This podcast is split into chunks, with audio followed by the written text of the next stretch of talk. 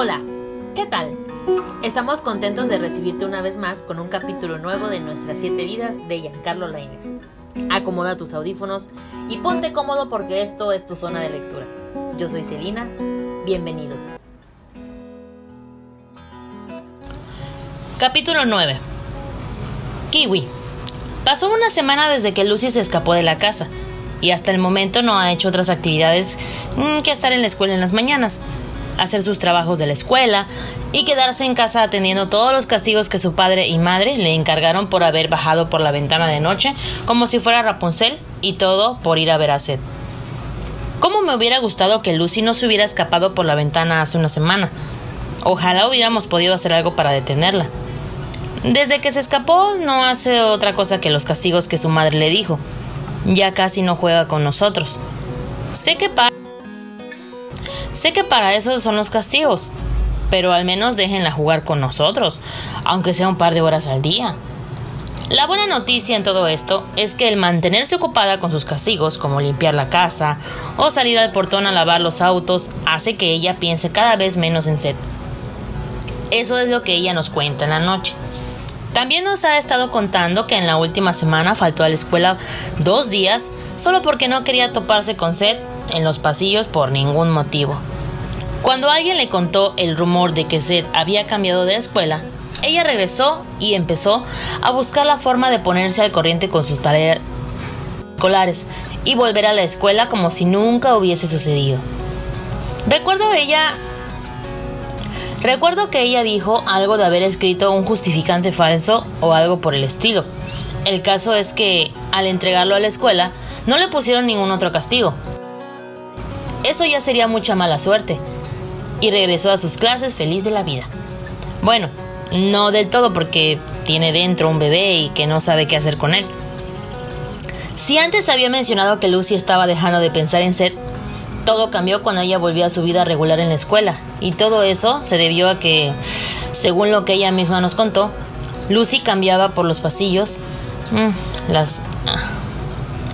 Lucy caminaba por los pasillos, las canchas de fútbol, la cafetería y todos esos lugares a los que solía ir acompañada de Seth. Ahí era cuando la nostalgia regresaba a ella. No sé si era una nostalgia, mmm, no sé si eso es bueno o malo para Lucy. Pero lo que sí estoy segura es que Marifer solía preguntar por él muy a menudo en la cafetería. ¿Dónde se metió tu novio? Es hora de que lo saques del armario, donde lo tienes escondido, decía la amiga Lucy. ¿Cuánto le hubiera encantado a Lucy haberle dado una bofetada a su amiga para que le quitara lo hablador? Pero no podía hacerlo porque ella no podía comprender lo que pasaba por la cabeza de Lucy. Aunque me encanta el halago que me acabas de hacer, siento decepcionarte al decirte que estás en un error, contestó Lucy. No, ya en serio, ¿no lo has visto? Marifer comía, veía su teléfono y hablaba con Lucy al mismo tiempo. No sé cómo Reyes la hacía, pero conseguía hacer que su atención estuviera concentrada en tantas cosas a la vez. No, para nada, tiene días que no sé de él, contestó Lucy. Creí que ustedes hablaban todo el tiempo, dijo Marifer. Nosotros pensábamos que todo lo que estaba pasando y ya se lo había contado a Marifer, pero estuvimos en un error profundo. Al parecer esas clases de cosas eran las que no se podían contar a nadie porque no estaba segura de cómo la gente cercana, cercana a ella, iba a reaccionar. Así era, pero su celular aparece fuera de servicio, dijo Lucy. ¿Desapareció así nada más sin decirte nada? Eso creo, tal vez tuvo que visitar una, un familiar, un, no sé, en Estados Unidos, y no le dio tiempo de avisarme, decía Lucy tratando de distraer su mente o quizá de convencerse de no haber cometido un error.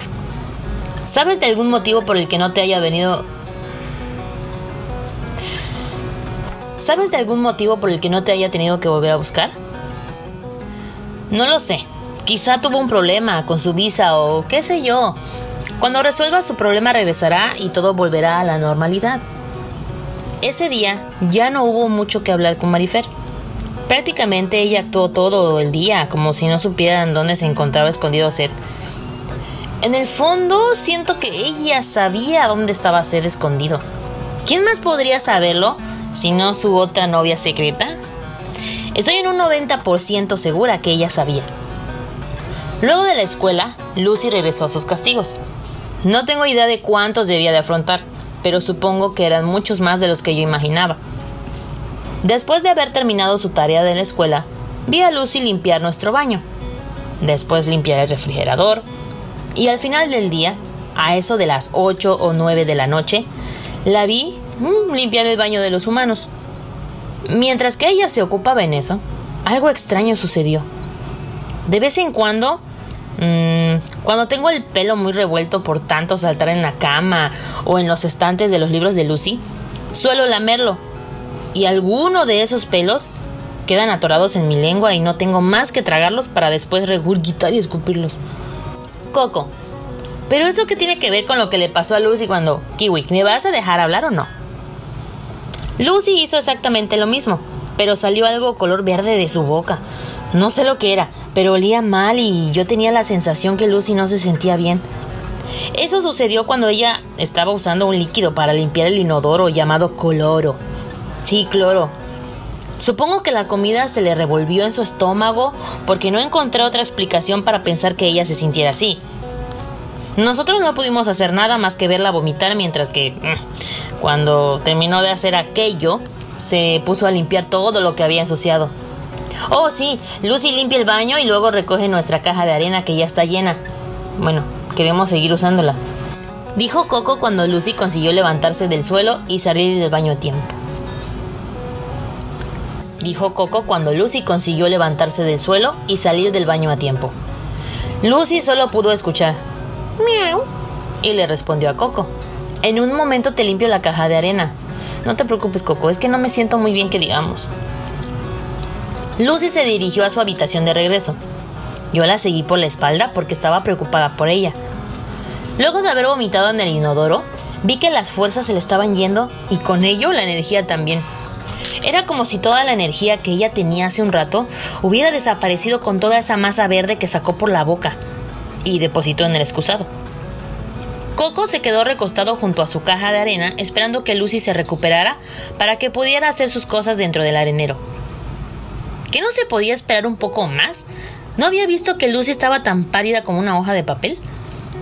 Lo que mi niña necesitaba era recostarse unos minutos en su habitación para recuperar energía y luego buscar la manera de disimular que se sentía mal. Podía estar segura que si su madre se enteraba de todo esto, la podía castigar nuevamente, sobre todo porque estaba descansando en lugar de cumplir con sus castigos.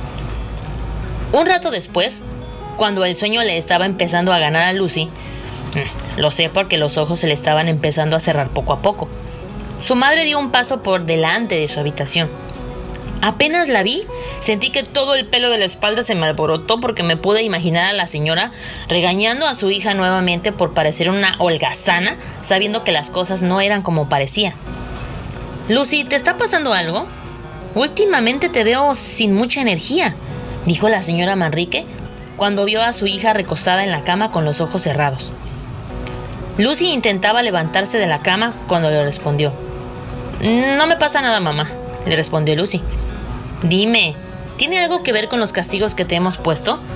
Porque si es así, déjame decirte que estos castigos te los buscaste tú misma. Yo no te obligué a saltar por la ventana esa noche. Estoy bien, mamá, solo me siento algo enferma, respondió Lucy, pero en la expresión de su rostro no parecía que estuviera bien. Te has sentido mareada estos días, ¿verdad? La señora esperó que Lucy le contestara mientras la veía a los ojos, pero cuando su hija no lo hizo, interpretó el silencio con una respuesta positiva. Te escuché vomitando hace unos momentos. No es la primera vez que lo haces esta semana. Hija, sé lo que eso significa. No sé qué estés pensando, dijo Lucy, pero estoy bien. Lucy trataba de no tocarse el estómago y de seguir disimulando que estaba bien. Pero yo sabía en el fondo que ella no estaba bien.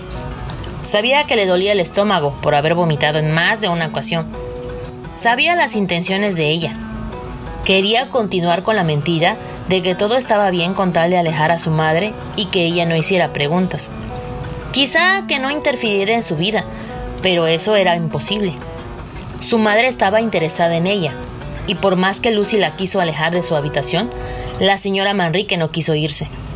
Ni siquiera demostró un descontento cuando Lucy se acomodó mejor en la cama y encendió la televisión.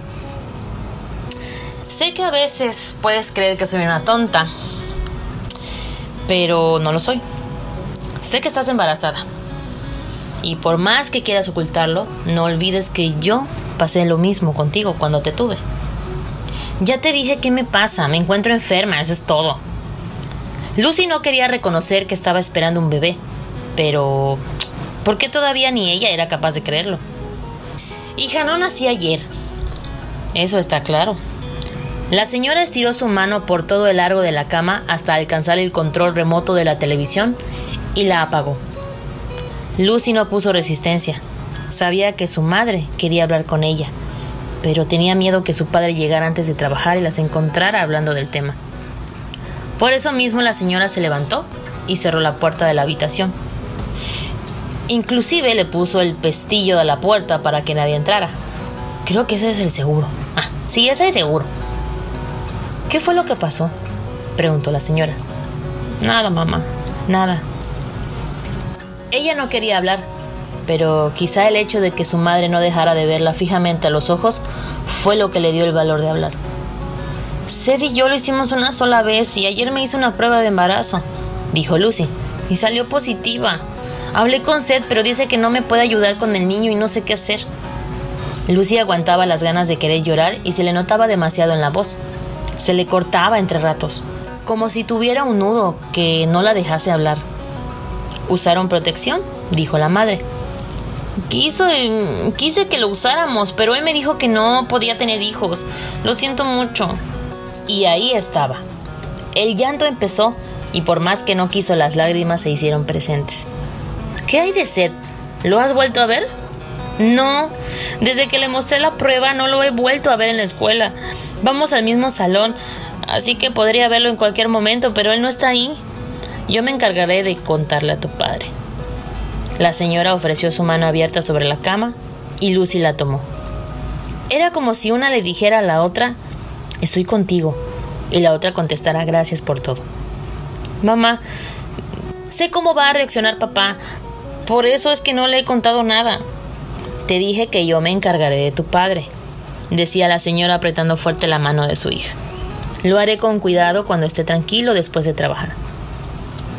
Sí, deja todo y descansa. Te haré una sopa para que comas y recuperes tus fuerzas. Cuando estaba esperando por ti, solía comer mucha sopa con vegetales, ¿sabes? La señora le dedicó una sonrisa. Terminaré tu castigo antes que llegue tu papá y ah, diré que fuiste tú. Lucy respondió también con una sonrisa. Al fin, podía confiar en alguien que la quería apoyar y no perjudicar como Seth. Sin querer, se había olvidado de lo más importante. Una siempre puede contar con su madre.